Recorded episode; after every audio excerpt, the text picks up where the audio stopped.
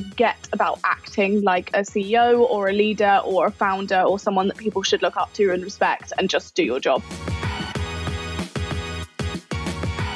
Ever imagine you could be mentored and guided by some of the most influential leaders in business? That's where forty minute mentor comes in.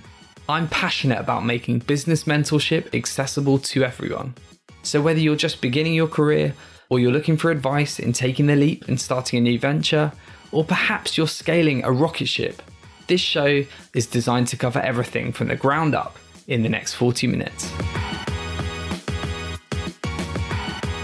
In today's forty minute mentor episode, I had the pleasure of speaking to Grace Beverley, C E O and founder of two hugely successful startups, Shreddy, a sports tech brand, and Tala, a clothing brand that specializes in sustainable sports fashion. Grace's career journey is a testament to working hard and seizing opportunities. She launched Shreddy during her first year at Oxford Uni and was crowned London's Young Entrepreneur of the Year in twenty nineteen, just as she was finishing her degree. She's since been named in Forbes thirty under thirty, on the Sunday Times influencer list, and her book, Working Hard, Hardly Working, was subject to a nine-way auction, with big publishers scrapping to take it on. She's achieved all of this by the age of twenty-four.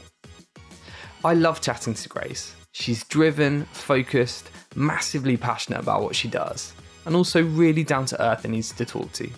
In today's episode, Grace shares some great insights about the realities of becoming so successful so young, and how collaboration is the key to running a successful business, or in her case, two.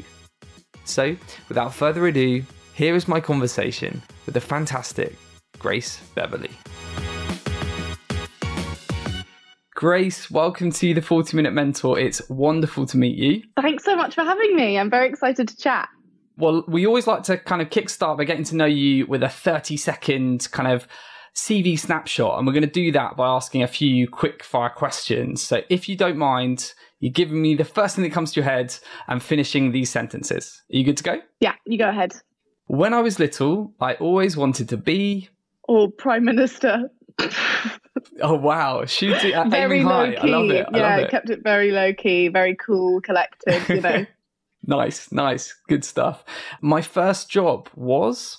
A social media coordinator, actually. Very relevant. Good stuff. Um, when starting my career, I wish I'd have known that rest is important, not just as rest, but also to improve the quality and quantity of your work. I'm sure we'll come on to that later. Thank you. I became an entrepreneur because... I saw gaps for things that I didn't believe were being catered to, that I was, I guess, the ideal demographic customer for, and therefore felt I really knew what it needed. Brilliant, brilliant. I'm most energized when I'm...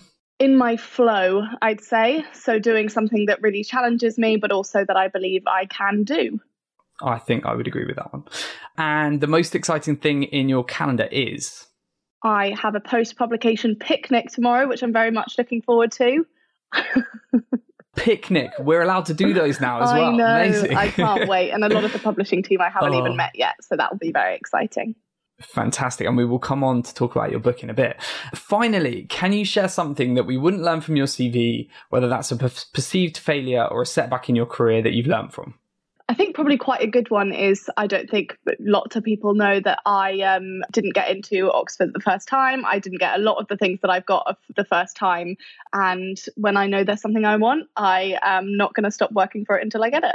That's a great one. Thank you for sharing that. I'm sure we'll come on to talk about setbacks and things you've overcome over the course of the conversation. But thank you so much for sharing that, Grace. Um, we also know you have aspirations to be a Prime Minister, so watch anymore, this space. Please, please. Don't, don't need the stress. Um, but listen, no, I won't, we won't stir that pot. For the benefit of our listeners who might not know a bit about your career journey, I really wanted to understand how you went from being a student one minute to finding yourself on the Forbes thirty under thirty, crowned London's Young Entrepreneur of the Year in twenty nineteen. So I really want to dig into the story a little bit. So why don't we start fairly early on? I know you were a chorister at school as somebody that was a wedding singer back in the day. I, I thoroughly approve. You ended up studying music at Oxford. It's not the kind of average journey into the world of, of fitness. So can you tell me a bit more about your journey that you went through at Oxford and how you ended up starting up your own business in twenty sixteen? Yeah, for sure. So I don't know where, I, recently I've been asked a lot about the chorister thing in interviews. And I think it must have been that, I think that was the first piece of press I ever got. And I was like thirteen um, and they were just doing a piece on it at the time. But I, um, my background is, I guess, heavily in music. And I think that's probably what taught me a huge amount of discipline and hard work. I think something like music, you know, you hear about talent, but actually, in order to, I guess, pursue excellence at any point within music, hard work beats talent over and over and over. And I think I learned that a lot. I was definitely one of those people that, you know, when you're in a, I guess, in a kind of cohort of people who aren't necessarily musical, then, you know, it's easy to be great if that's kind of your area and all of that. And then when I started going into the specialist environments, I um, obviously was a chorister and went to music school, but then also studied at the Royal Academy of Music. And when you're put in those environments, you're kind of like, oh, okay, this is, um, you've got to fight here because everyone here, yeah. everyone here is far more talented than you. And I think I found that at, you know, at Oxford as well. It, sure, there'll be people with incredible talent at incredible things, but also beyond that, you know, you've got to work hard and you have to prove yourself with hard work. So I think that actually doing that from such a young age, I started doing, I guess, that very seriously when I was around eight. And so I guess that kind of teaches you from that point that, like, you slack for one day and it will be noticed. And so that, I guess, formed a lot of the backdrop for kind of discipline and hard work and, I guess, the reward mechanisms that come with that. But so I decided to study music at Oxford um, because I, my whole idea, I actually found out that a friend of mine or someone kind of some parents children or something had done an internship for a year before they went to university and then studied something unrelated and then went into the corporate world. And I kind of, I remember thinking like, oh my God, that's fantastic, because that means I can study music at university and then I can go into the corporate world. So I basically said to myself that I was going to apply for Oxford anyway. And then I was going to, you know, if I, if I got in, I would go. And I actually only applied to Oxford that year because I wanted to do, and first of all, I felt like I needed to, because obviously it's very expensive expensive to go to university and I would be paying my way through. So I wanted to earn some money be- the year before, but I said, you know, I'd, I'd try. And then I ended up doing this internship for a year before going. And then when I was at Oxford doing music, I started up what was my first business in my first year, actually, because of a student loan issue where I was then suspended for the, from the university because I couldn't pay my fees. And so I decided to, I guess, start up this business um, and see if I could monetize the platform that I guess already existed in a needs must time. So I guess, you know, thank God for Student Finance England's mess up that time, um, because yeah. that I guess wow. laid the groundwork for me restarting my first business. That's really interesting. So it very much came from a place of necessity and perhaps kind of, well, it, I guess your career could have gone a, a different route. When you were going to university, did you have a clear view? It sounded like you were thinking about exploring the corporate world and you obviously did that year, I think I'm right in saying at I B M. Yeah. Do you have any concrete plans at that point before your entrepreneurial journey started? I didn't have concrete plans. I guess I've always been probably slightly frantically anxious about just success and just doing well. And I think that ties into everything I do now. And I wouldn't necessarily say it's a good thing. But I guess the one good benefit of it was, was that I just knew that I didn't necessarily know what angle I was going to go for, but that I was going to try this, I was going to try this. Like every single holiday, even when I was in school, I'd just ask everyone, I'd be like, can I do a week's work with you? And they'd be like, okay, like I, you know, I guess. But so I, I had this idea that I definitely wanted to go into the corporate world, just because I don't even think I wanted to do that. I think it was what I saw as success. I saw that as kind of like glossy suits, resembling suits on Netflix, like, you know, boardrooms, skyscrapers. And I was kind of like, that is success to me. And so actually it took until probably the last year of university, where I talk about in the book, in, in my final year, I was actually in January, I was frantic Googling like quote unquote normal jobs to see if I could get a grad role somewhere. And that was right before I was about to launch my second business and already had a very successful first one. And I think it just goes to show actually how these views of like what success is tie into kind of for us individually, tie into the idea of us just, I guess, often blindly following a path or thinking, okay, well, success for this person is this, so it must be this for me. Um, and I think that definitely fed into a lot of what I was doing because, yeah, God knows, because I was very much intent on that being the path for no reason other than the fact that I saw that as secure and I saw that as something that was shiny and glossy and people's idea of success. I really hope people listening to this that kind of feel they have to go down a set path because others tell them to, or they think that's the way to go, listen to this and realize there are other ways and you can kind of chase your passions. And obviously you've got to work hard, but but I think there are way more options available to you now than than the just the done thing. Yeah, no, absolutely. And I think that's so important because I think, you know, I think one of the most important things that I wish I'd actually known back when I was younger was the fact that actually success has to be subjective. Like it has to be subjective, it has to be individual, and it has to be on you, because otherwise if you automatically think that, okay, because you're, you know, a tattoo artist, you need to own a tattoo salon because that's like success for that, or you need to, because you're in buying, then you need to start a clothing brand or whatever it might be. You have these views of like success formulated based off what society says success is for your role or for your discipline or for your path or for your family. And what's so important is actually bringing that back to you. How much do you want that? How much does that kind of actually resonate with you as something that you want to spend your every day doing? And sometimes that's not a choice that we have, but the important thing is asking those questions. Yeah, I couldn't agree more. You're used to spinning lots of plates. You know, you were studying for your degree, became a fitness influencer, you started your businesses. How did you juggle all that? Like, especially at that age when you were relatively inexperienced, how did you do that? And what sort of sacrifices did you have to make in those early years? And I guess, I guess thereafter? I think the plate juggling thing I is probably... I mean, as I say, there are huge benefits to it. And they've, you know, I have a lot of criticism, I guess, of side hustle culture and how it often makes us feel when it's unrealistic or unrepresented in the way it actually is. However, I think that, you know, a lot of the way I've got to where I am is by doing things like side hustles and just buying, trying new things and thinking, okay, well, this worked, so how about if I replicate it with this audience or with this product or whatever? So what's been really important to me, I guess, is just constantly, I guess, test and learn. Just test. Does it work? Learn from that. If it does or doesn't, if it does, replicate it. If it doesn't, try another route. And that's been really important for me. But I guess I haven't necessarily, you know, when I was making that decision in my first year at university, it was because I needed to make that decision. And I'd already monetized the platform a tiny bit before. I'd created some ebooks before then, but then this was where I kind of really started treating it as a business and started treating it as something that was a necessity. And that was just because that made sense to me at the time. And then it's kind of always just been important for me then, whether it was just because I was filming one hundred recipes on the weekend and filming five workouts so I could post them throughout the week while I was actually doing my uni work or while I was working at I B M, just learning that actually what I did need to spend my time doing and how I could make sure that I was getting the most out of things. And actually a big learning for me has been working out what I don't need to spend my time doing and when I do need to step back and say, okay, yeah, you can do that, but like there are like one hundred thousand opportunities out there anyway. It doesn't mean you need to be doing all of them. And that's been a real important yeah. thing for me. We wanted to get on to talking about the building of Shreddy and Tala, the two multi-million pound revenue businesses that you've created in the last few years, which in itself is, is amazing. So Shreddy, a fit tech brand, Tala, a sustainable sports fashion brand. These are ultimately purpose-driven businesses. So it's, it's clearly something that's very, very close to your heart. Can you tell me a bit more about what inspired you to start them both? And how important is it to you that they carry that kind of greater societal mission and message?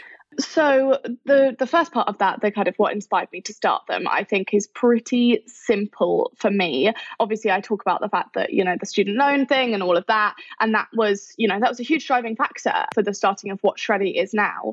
But also what was really driving me to start these things was the fact that I was the ideal customer for them. I was someone who was young in the fitness industry, a woman, often feeling like the fitness industry made me feel like shit or marketed to my constantly to my insecurities or kind of positioned fitness in a very exclusive club-like way that just didn't resonate with me and didn't, I didn't feel kind of really had a place anymore. Um, and so, you know, Shreddy for for, I guess, to give a bit of an intro, our, our background is that we don't believe you should do workouts you hate to get results you love, and actually tailors your preferences to your goals. So you can, you can decide, I guess, how many times you want to work out a week, where you want to work out, what types of workouts those are, and kind of takes away the aspects of that where you say like, oh, this is your goal, you have to do this, you have to do this, because that just completely negates the idea that actually if you don't enjoy something, you won't stick to it, first and foremost. And also beyond that, what what is the point? If you're doing something for anything other than a quick fix,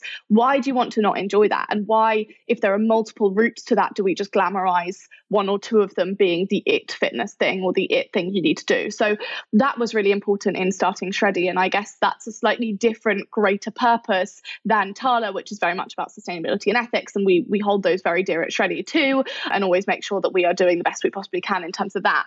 But the thing, the kind of core values of Shreddy are all about, about making people's fitness journeys more enjoyable and stopping to overcomplicate everything just to, just to kind of add to the whole like fitness industry, and instead just simplify it and make it kind of applicable to everyone and make it something that people can pursue.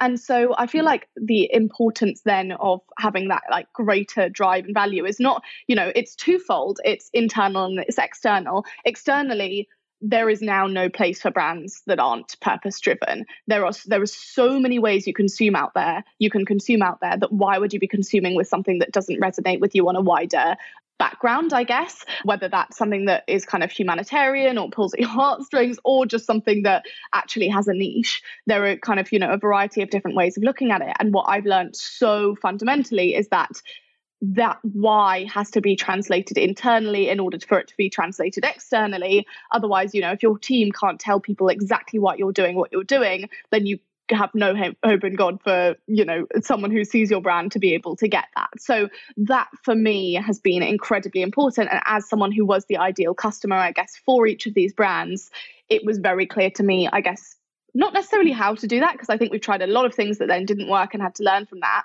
but actually how that should be positioned and how that should be honest and how that should be open and transparent and actually something that people can relate to on a on a wider basis. And I believe that's a huge amount of why they've done so well. Totally. And we see it ourselves as headhunters that the brands that are genuinely mission driven and have a strong purpose, it really resonates throughout the organization. It, from the first interview, from the online presence, from the way their customers talk about them, it, it's and it's it's really what the best, most talented people that we work with really want to see. It comes first, above money, above the job title and all that sort of stuff. So I totally agree with that. And you mentioned there, you alluded to some of the things you've got wrong. Are there particular things that, you know, that, that stand out in that respect? Because I think that's one of the The, the things that helps you grow as a leader and as a business. Well, I think I think one of the key ones then, I was obviously talking about Shreddy, and I actually think the the key, it's so easy to look at someone, you know, I know my journey has been, although it's involved a lot of hard work and a lot of graft and all of that, it's been incredibly quick if you look at it. You know, I'm in my fifth year of running this first business and it's already done incredibly well. It's already very profitable, and those things are definitely not to be taken for granted. And definitely, I don't say that in a kind of like, wow, look at this, but I say it in a way where it's kind of like, it's easy to concentrate on those aspects of it. When also, you know, aside from that is the most important thing is being able to try things and learn from them within that business. So I think, you know, you can see what the end product looks like now, but if you look at our first few products, they didn't look like this. They, you know, we would try pieces of merch that like didn't work, or pieces of equipment that people just didn't resonate with, or, you know, we would try something like resistance bands of certain strengths and then have to make them five strengths rather than three because people just couldn't use them in that way or couldn't use them as effectively. And one thing that we've never been scared of at Shreddy is that change. And I guess one of the most prominent examples of that was we actually introduced our app over a year and a half ago now. And the biggest, that was probably one of the most monumental shifts I've had in my very short time, I guess, running businesses, because, you know, we were a product brand, a physical product D two C brand. And that was what we did. And that was what we lived and breathed. That was our bread and butter, and people loved it. We introduced our app, and thankfully it did incredibly well. And it actually became the central driver for our whole business. And we had to look at it and kind of say, okay, we're not a product business anymore. We've actually turned into a tech-first business model. So how does that feed into the way we spend? How does that feed into the way our team looks? How does that feed into how we market ourselves? And we actually kind of had to overhaul everything. And I know that, you know, it's probably a bit of a cop-out because it's definitely not a failure at all. But actually, over that next year, we had to reposition everything in order to make it work and in order to make it something that people still resonated with or still really understood our brand, and the people who still did really like the product, how they could kind of feel still fit with in that. And I think if we'd been particularly rigid or kind of fixed on the way we saw our business model, you know, even though that was a success, that probably would have made us fall over or would have left space within the industry as something that we'd established and then other people could see like does well and then to come out and do the same thing or whatever. And our, I guess our strength there was the evolution and the really listening to our customers and the data and saying, okay, we need to change this. We need to hire all these people. We need to double our development team. We need to do this, that, and the other. We need to start spending way more on this because tech works like this. And and that for me, I was like, whoa, I've had this business for three years and suddenly it's unrecognizable. And suddenly I need to change the way I run it and the way we do things. And that for me was so key. I was like, okay, this is why you stay on your toes. This is why you evolve. This is why you try new things, because we never would have hit the revenue numbers we did now or the team numbers or the customer numbers had we not really looked and listened to that. That's, yeah. And, and I, I, I applaud you very much. I think it's, it, we've seen with certain founders in our networks that some of the most successful are the ones that can consistently iterate and evolve the business and pivot, that classic startup word. But it, it but it is really important to move with the times. And it, there is a tendency, if you're doing really, really well, to just keep doing what yeah. you're doing. Yeah, but actually, replicate. The, the, everything... Yeah, and, but everything moves so fast now, and you have to keep looking at the data and, and listening to your customers. So, I mean, huge kudos to you. We've alluded to, to Tala, which is, I know, is very focused on quality and sustainability. Sort of what, what has been your approach to building a sustainable business? Because it is something that a lot of our listeners, our candidates are, are particularly passionate about now. I'd love to hear your your take on that. Yeah, for sure. And I think, I guess, Ed, as part of what you've just said, actually, the main thing that we see in our recruitment actually is the interest and the excitement of people, you know, whether they're coming from product saying, I've been working at this place and trying to get them to be more sustainable for this long, to work for a company that actually has that at their core would be so exciting. And that seems to be like the driving factor for people who've worked for thirty years in something incredible, who I'd look at and be like, you're applying to our business. And that is what stands out. That is what people are like, I want to make that change. I want to do that difference. And I want that to not just be, I guess, like sparkly marketing add-on, but actually be a core value of the business. So I guess to give a little background at Tala, we don't believe in compromising sustainability, style, ethical production, and all of that at competitive prices. So we believe that sustainability should be the norm. And in order to do that, we believe that that needs to be competitively priced, and that that also needs to be something that you can still express yourself with, that you can still feel like you look great in, that's still flattering, that's still high performance. And so we make everything from activewear to loungewear to kind of the comfiest pajamas you've ever had. And we do that all out of upcycled, recycled, and natural fibers. So for me, it's been, I mean, it's been a huge journey. The reason I decided to start Tala was actually because because I was a customer who was becoming more and more acquainted with the fact that fast fashion was shit, to put it bluntly, and was really, really horrible, and that I was cutting back in all areas. And then I realized, I was like, oh, activewear, this is actually fast fashion, but it's just a bit more expensive. So I don't see it as fast fashion. And I kind of looked at that and I was like, oh, okay, as someone in the fitness industry who is working with these brands, who is consuming this, this doesn't make sense to me. There's this kind of cognitive dissonance that I don't understand why I'm doing this. And so I started looking into more sustainable brands that, you know, at the time was very much kind of concentrating on the like influencer side of things. And I was looking at, you know, who I could then work with that would really resonate with my values and with my new values, and who could help me on this journey that I wanted to also, I guess, encourage other people to embark on. And I just realized that there were incredible sustainable incumbents within the industry. Don't get me wrong. Sustainable brands have done fantastic things well, well, well before we have. However, what I, where I found the huge gap was both in look and things actually looking like something I'd still, I guess I'd still want to wear, and the performance was there and the quality was there. And I didn't, that didn't make sense to me if you were just changing the fibers. Surely the technology, you know, you should still be able to make it in the same way. Is there just that there's no concentration on that? And then also it was kind of one hundred pounds for a single piece of clothing because of that change. And I wanted to look into that and see if it was that was out of necessity or if that was just the fact that that was the going price. And it turned out largely that, yeah, the margins are a lot harder to operate with, but actually a lot of it was the going price. Like, don't get me wrong, recycled yarn is far more expensive and the margins are so much harder when you're truly sustainable and look at every area of the supply chain.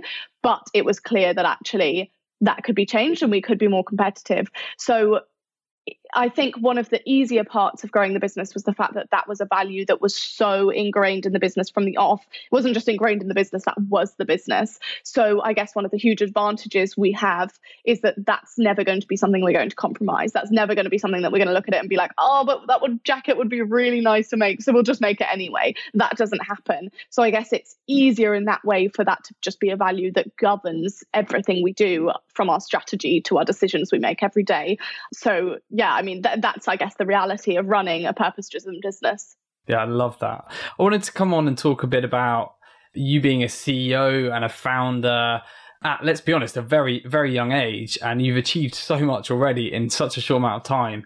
There comes a lot of pressure with that. H- how have you handled that? And what have been your kind of biggest learnings as a leader, as a C E O, over the past few years of running your businesses? I'd say the biggest one, being completely honest, has been to forget about acting like a C E O or a leader or a founder or someone that people should look up to and respect, and just do your job.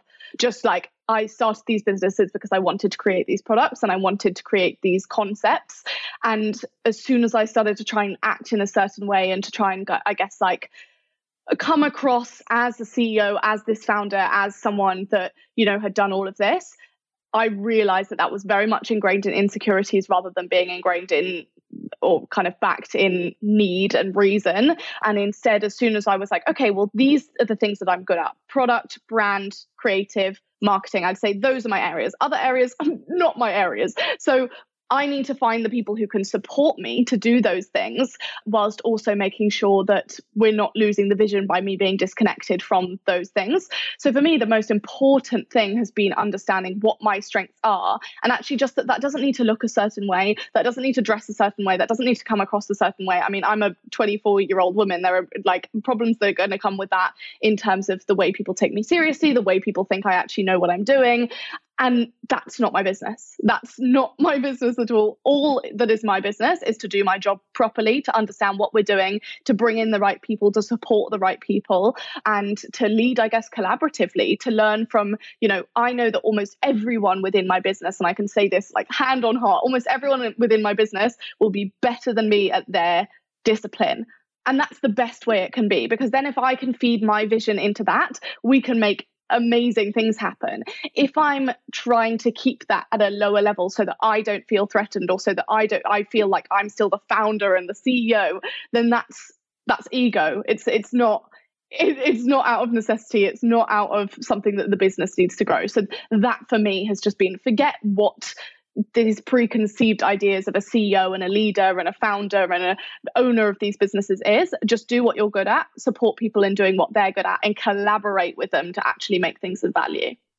Absolutely love that. And and as a founder of a business that's kind of eight years old now, I've struggled with this. I, I'd say less from an ego perspective. I think f- for me, I it was my baby. I did it just by myself for the first two years and, and grew the business. And, and there was just a nervousness of, or, or it's kind of letting go of certain things. And, and probably I'd, I'd like to think I'm not a micromanager, but then, but you realize actually kind of you are, because you're still trying to cling on to different stuff. And you realize actually, as I did, handing over to people that are better than you at certain things frees you up to focus on what you're best at and what you're passionate about. And you can kind of, you can really move things forward. So I think a lot of people listening to this that are founders, that will really resonate with them. And I think it's just important to kind of take a step back sometimes and not worry about, you know, what society says about what a C E O should be. It's just like, focus on what you're good at and then bring in people around you.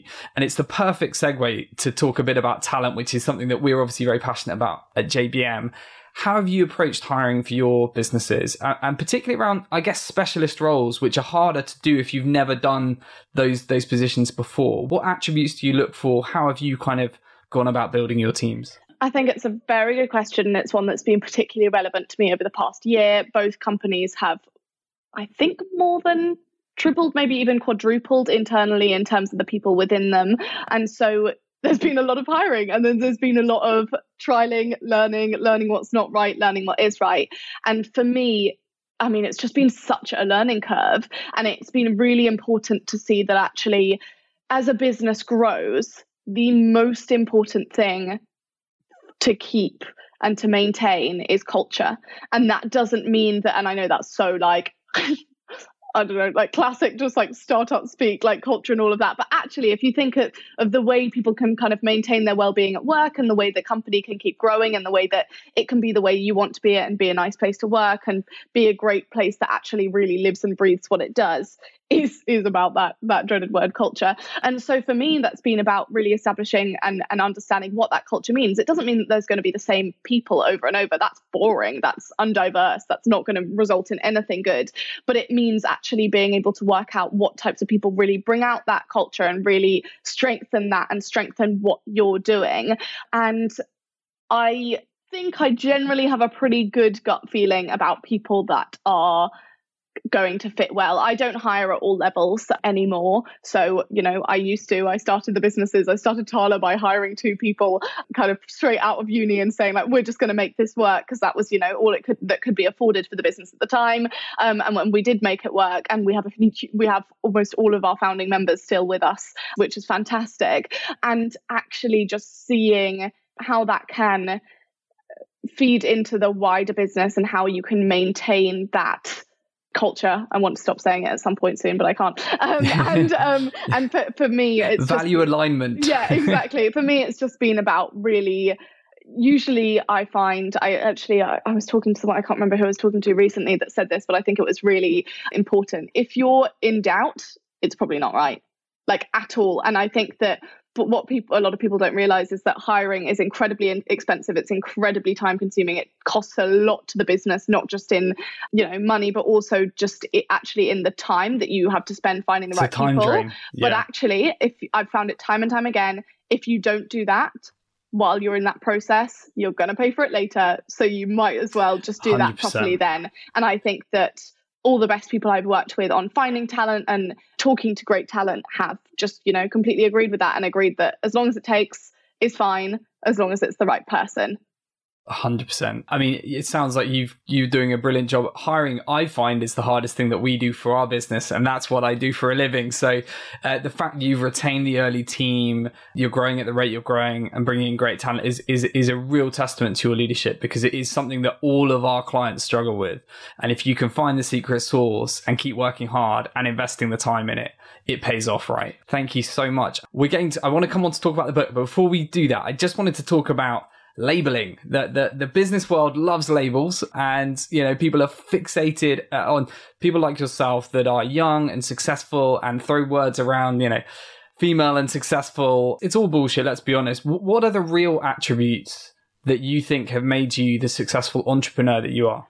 Oh, what would be my, like, I'm trying to think what would be my like job interview ones that I'd give, because I think it is it's one of the hardest things, being able to like really big yourself up and be like, these are the things that I, was I gonna do say, well. Feel free to show off a little bit here. Yeah. no, no, but I'm actually trying to think about what, what the things I do. I think I collaborate particularly well. I think I, because I'm young and often inexperienced in a lot of ways, I understand, I guess, that the best way we're going to get anywhere is, you know, as I've said, by that kind of collaboration and leaning on other people and also letting them shine. So kind of, you know, I love the culture of lifting by lifting others. And I think that is shown through and through at the companies I have. And that to me is really, really, really important and has yielded fantastic results as well. So win-win. And I also think in a way there has been a lot of, not even necessarily determination, I'd say tenacity. I'd say kind of like the idea of just pushing through and being like, okay, this works, this doesn't work, let's do this again, let's spend double the amount of time on this, because actually I've just looked at it, I've, I've been up all night thinking, actually we didn't finish that task, we thought we'd finish that task, but it's actually not good enough. And just just sucking it up and just doing things again, doing things better, trying a different angle. And all of that has just been so important for me, because I think it's really easy when you have so much on your plate to want to go on to the next thing and try the next thing and concentrate on the things you're really good at. And for me, it's been such a learning process to actually understand that it's not always about that. Sometimes it's about that kind of like grit and just being like, you don't want to do this, but you've got to do this. And I actually think that probably one of my biggest strengths and also my biggest downfalls is that the one thing I know I can do is hard work and diligence and just getting my head down and doing something. And, you know, as I say, there are downfalls to that. I think I've often used it as a kind of coping mechanism because I know that I'm good at that. I know I can just like get my head down and work even when it's not the right thing or even when it's actually like to get away from other things. But that is the one thing where I'm like, okay, I can do this. I know hard work and I'll kind of smash it out when I need to. Yeah. Thanks, Grace. And it perfectly leads us into talking about your book, Working Hard, Hardly Working, How to Achieve More, Stress Less and Feel Fulfilled. Love that title, by the way. Thank you. I know that this has been a, yeah, a, a labour of love for you, something you will have poured your heart and soul into. And there was a nine-way auction, I think, to publish your book, which must have been amazing and probably a little bit daunting. Why did you choose to write this book? And what are you hoping that people that read it take away from it? So I decided to write this book because I felt that it was a book that I really needed. I think that, you know, I often, I guess when I was asked or approached about publishing and kind of said, you should do this, you should do this, I just thought again and again, like, I'm not ready to do this. I'm twenty-four. I can't write a memoir. I can't, you know, like give people this, like I can give, you know, I can give people like hard earned advice, but what I can't do is be like, this is how you do this. And actually, what this was about was me understanding that actually I think that the working world has changed so inconceivably for in kind of the past thirty years, and yet we expect to work the same way, and we expect that to just accept the labels of kind of being like a lazy generation, an entitled generation, and actually not examining the fact that, okay, well, if a whole generation's lazy and there's actually no reason for that because we're not all the same people, then surely it's a product of the time. Surely it's a product of the fact that we're expected to be interconnected all the time, to be working all the time, to monetize all of our hobbies. And kind of I'd very much internalized that idea that I needed to be working all the time. And every time I was resting, I was lazy, rather than that being an inevitable helpful part of my working life. And so I was, I kind of started asking and talking about these questions. And I just realized, I was like, actually, every business book I read that I kind of really love and I try and stick to for kind of a week, two weeks, I'm like, I'm going to be this person. I'm going to do this and this. Yes. There's a reason why. It, there. Yeah. There's a reason why it often doesn't work. And that's because it negates the idea of rest and negates the idea that actually sometimes you need to step back in order to be able to kind of go forward. And then on the other side of that, you know, every book I read about being better at balancing this, that, and the other, and how to be a better friend and kind of more balanced and better at sleeping was just another thing that is hard to achieve. Like it was just another thing that we're kind of, this idea of balance, I guess, being almost sold um, in order to achieve, and then kind of thinking it's a good thing, but actually it's just adding twenty more things onto our plate. And then I felt that that, or the ones that were particularly kind of rest oriented, often forgot the other side of actually sometimes you just need to work fucking hard. Sometimes you just need to get that project done. Self-care isn't getting in the bath when your to-do list is longer than the bath itself. Like that's not what self-care is. And so I started kind of, I guess, asking all of these questions and talking about them a bit. And they started really, I guess, resonating with people. So I decided, as you do when you come into a global pandemic, to write a book pitch. And I, I pitched it to the various publishers, and people were really, really interested in the idea. And I ended up going with a publisher, Hutch- Hutchinson at um, Penguin Random House, who really, really believed in the idea and understood the fact that, yes, I come from a specific, I guess, point of view, and people want to hear Grace Beverley, like productivity tips, working hard, managing time, but actually understanding that that wasn't what it was all going to be about. It was going to be a wider exploration, and it was going to, yes, you know, what I hope people get from it is a kind of productivity blueprint for how to navigate this new working world. But also there are think piecey bits in it. There's analysis of our generation. There's a lot of research that's gone into it. And actually it's wider than just being like, this is how to be Grace.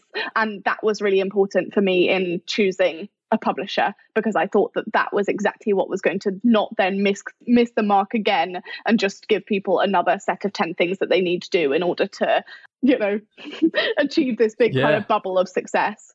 Brilliant. And I will be purchasing a copy. I hope anyone that's listening to this does as well, because it sounds like something we can all learn a lot from. And I know personally, I, I struggle with balancing all the different things in my life. And, uh, you know, always being on is something all entrepreneurs know about.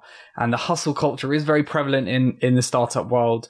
And in terms of your own experience, you just describe yourself as a lazy workaholic.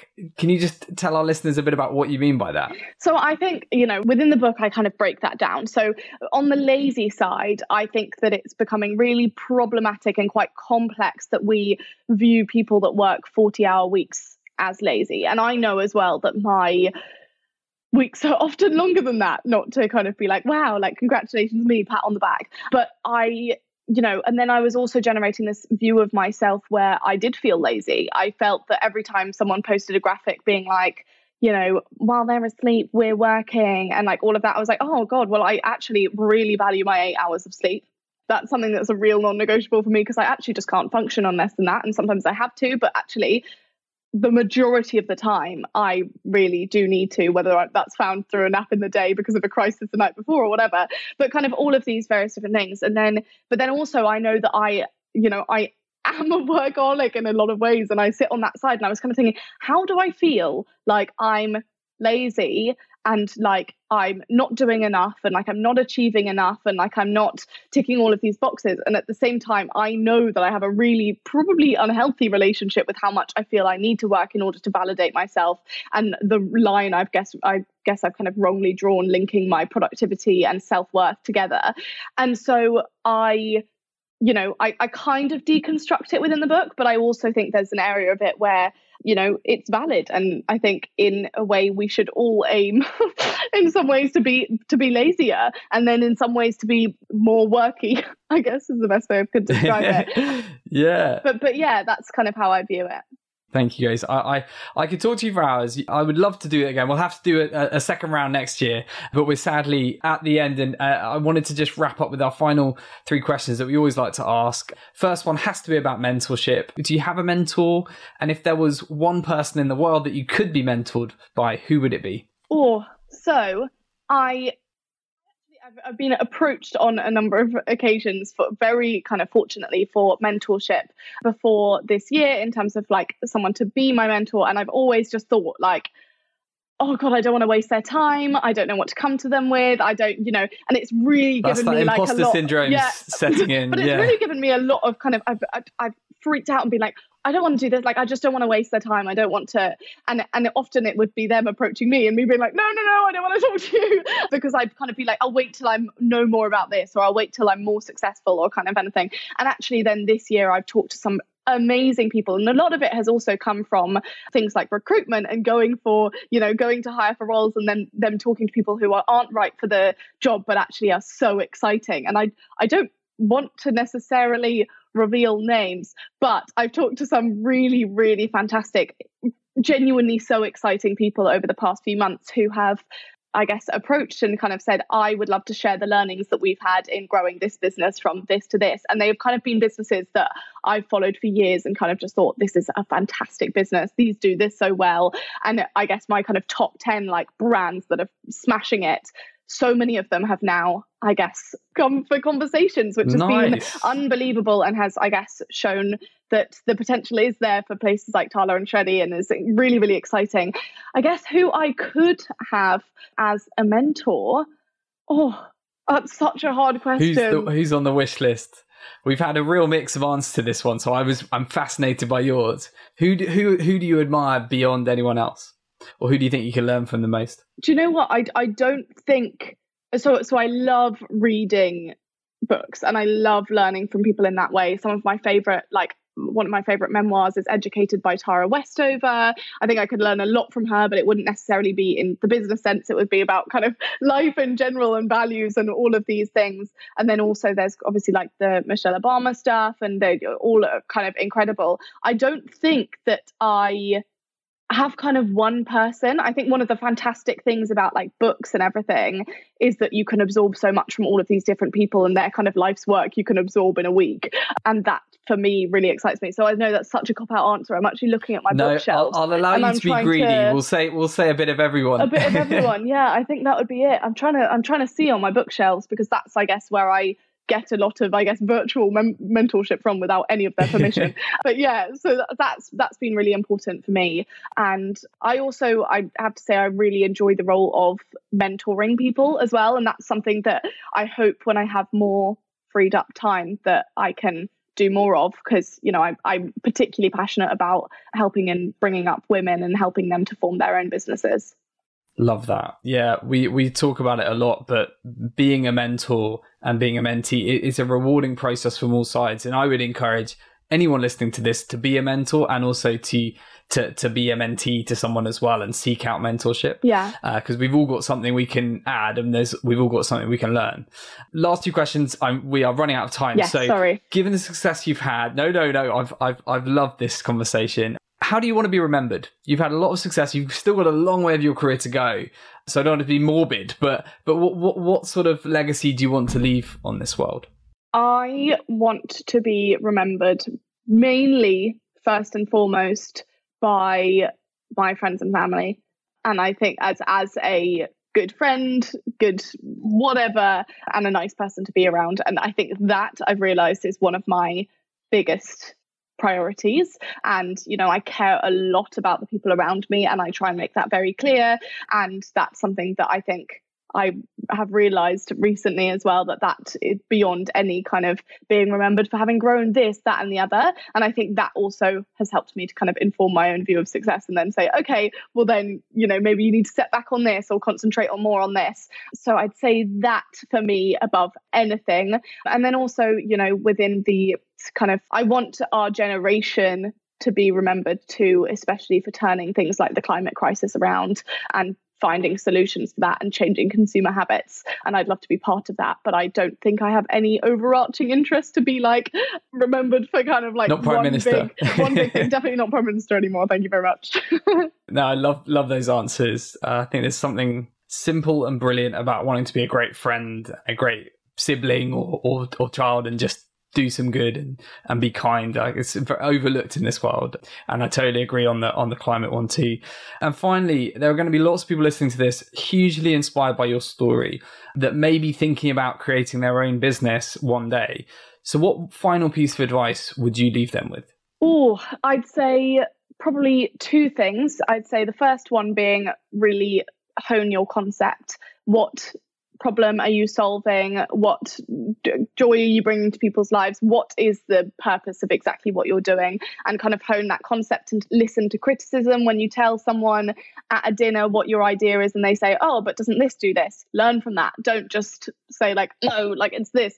Okay, what are you doing differently? How can you differentiate your concept? What is your niche? I think that is so incredibly important. And then my second one would be, once again, collaborate, collaborate, collaborate with brands, with people, with employees, with colleagues, with, you know, you can always learn from other people and they can always learn from you. So when you utilize that, you, I guess, get the benefit of both of you. And I guess you're kind of that stronger together thing. But yeah, I'd say so, probably concept and collaborate. You can have two C's from me. Fantastic. Thank you, Grace. It's been a real privilege, uh, and that's a wonderful place to leave it. Thank you for being such a great forty minute mentor. All the best with the book, and Tala and Shreddy over the years ahead. And yeah, we will uh, wish you the very best of luck. Thank you so much. Thank you for having me. Cheers, Grace.